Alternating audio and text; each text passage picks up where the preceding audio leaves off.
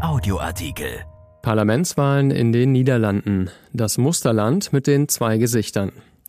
Wie erwartet ist Premier Rütte der große Wahlsieger in den Niederlanden. Doch das Ergebnis ist gegensätzlicher, als es den Anschein hat.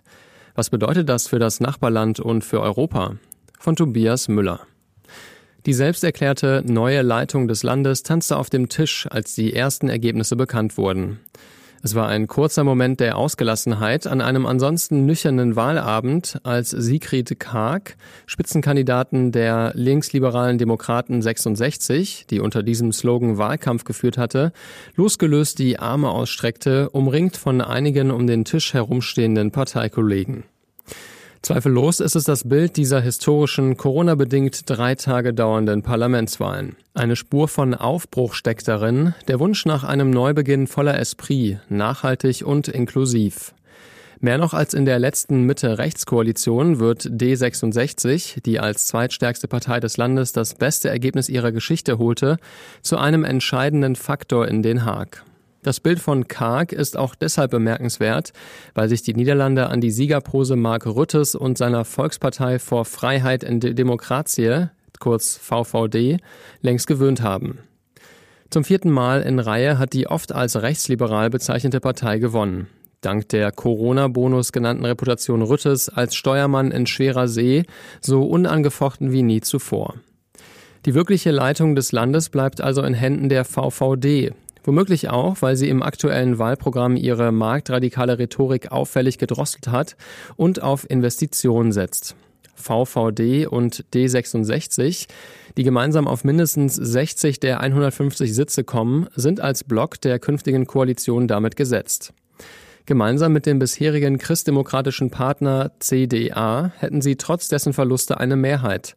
Eine komfortablere Position als 2017, als diese Formel nur mit Hilfe der calvinistischen Christian-Unie, kurz CU, trug, die wohl erneut fünf Sitze holt.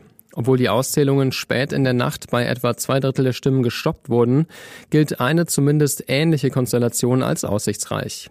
Dieses Ergebnis bestätigt in erster Linie das vorherrschende Stimmungsbild des Wahlkampfes, das sich mit dem Bedürfnis nach Stabilität und dem Festhalten an Bekanntem und vermeintlich bewährtem Treffen charakterisieren lässt. Allerdings, und das unterstreicht der sich erst in den letzten Tagen abzeichnende, in dieser Deutlichkeit nicht erwartete D66-Anstieg, es gibt in der niederländischen Gesellschaft auch einen weit verbreiteten Wunsch nach einem neuen Elan. Kein sozialdemokratisches Morgenrot, Dafür ist die Abstrafung des linken Spektrums, das zusammen gerade mal auf so viel Sitze wie D66 kommt, zu deutlich. Wohl aber ein spürbares progressives Korrektiv der bisherigen Politik. Grüner, mieterfreundlicher, mit starken Akzenten auf Bildung und Europa. Sigrid Karg verkörpert diese Hoffnung. Sie steht aber auch für ein Projekt, das alles andere als unumstritten ist, doch wie kein anderes den Nerv der Zeit trifft. Einen Weg aus dem Lockdown für Personen, die eine Impfung oder einen negativen Test vorweisen können.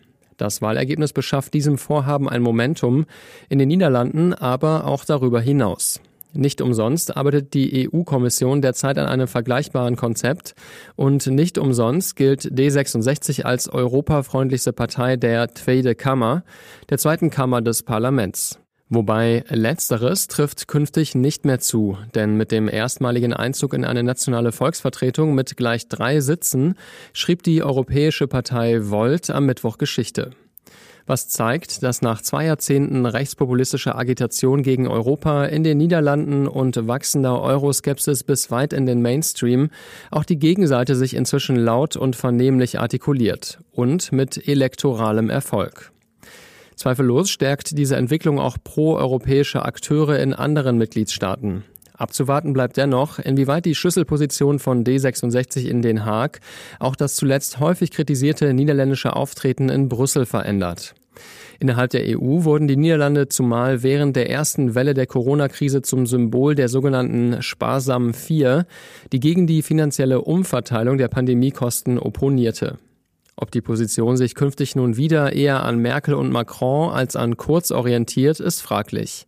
Auch weil VVD und D66 hier offensichtlich nicht auf der gleichen Linie liegen. Auch wenn es um die EU-freundliche Gesinnung inzwischen in den Niederlanden sehr ambivalent bestellt ist, hat sich eines doch nicht verändert. ihre Position als Musterland, in dem sich neue politische Tendenzen und Bewegungen eher zeigen als in anderen Ländern. Was für das Aufkommen der Rechtspopulisten oder vor vier Jahren der stark migrantisch geprägten Parteien galt, sieht man nun am massiven Zuwachs der rechtsextremen Forum vor Demokratie.